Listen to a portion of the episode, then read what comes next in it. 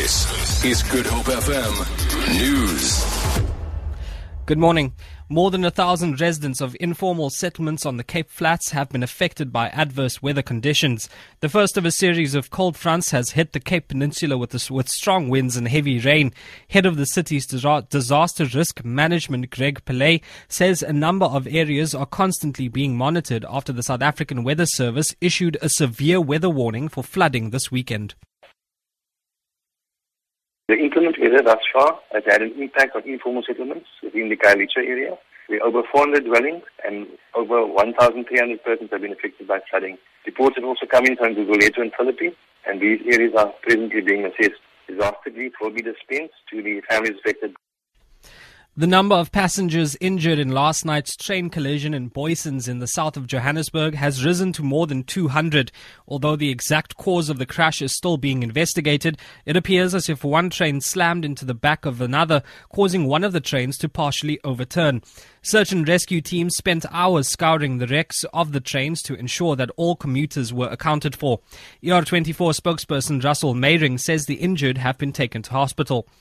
Meanwhile, the passenger rail agency has suspended its chief engineer, Daniel Mtimkulu.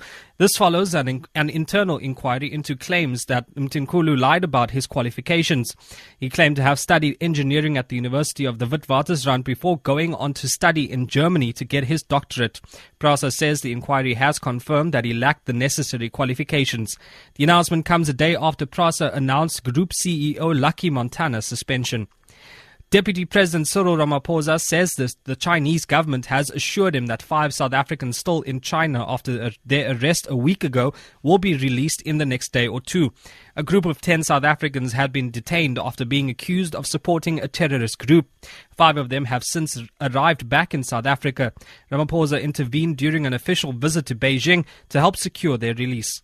The Chinese informed us that they should be going home soon. So much as it uh, could have overshadowed our, our visit here, it is something that has found a solution along the way. And they will be on their way home soon in a day or two.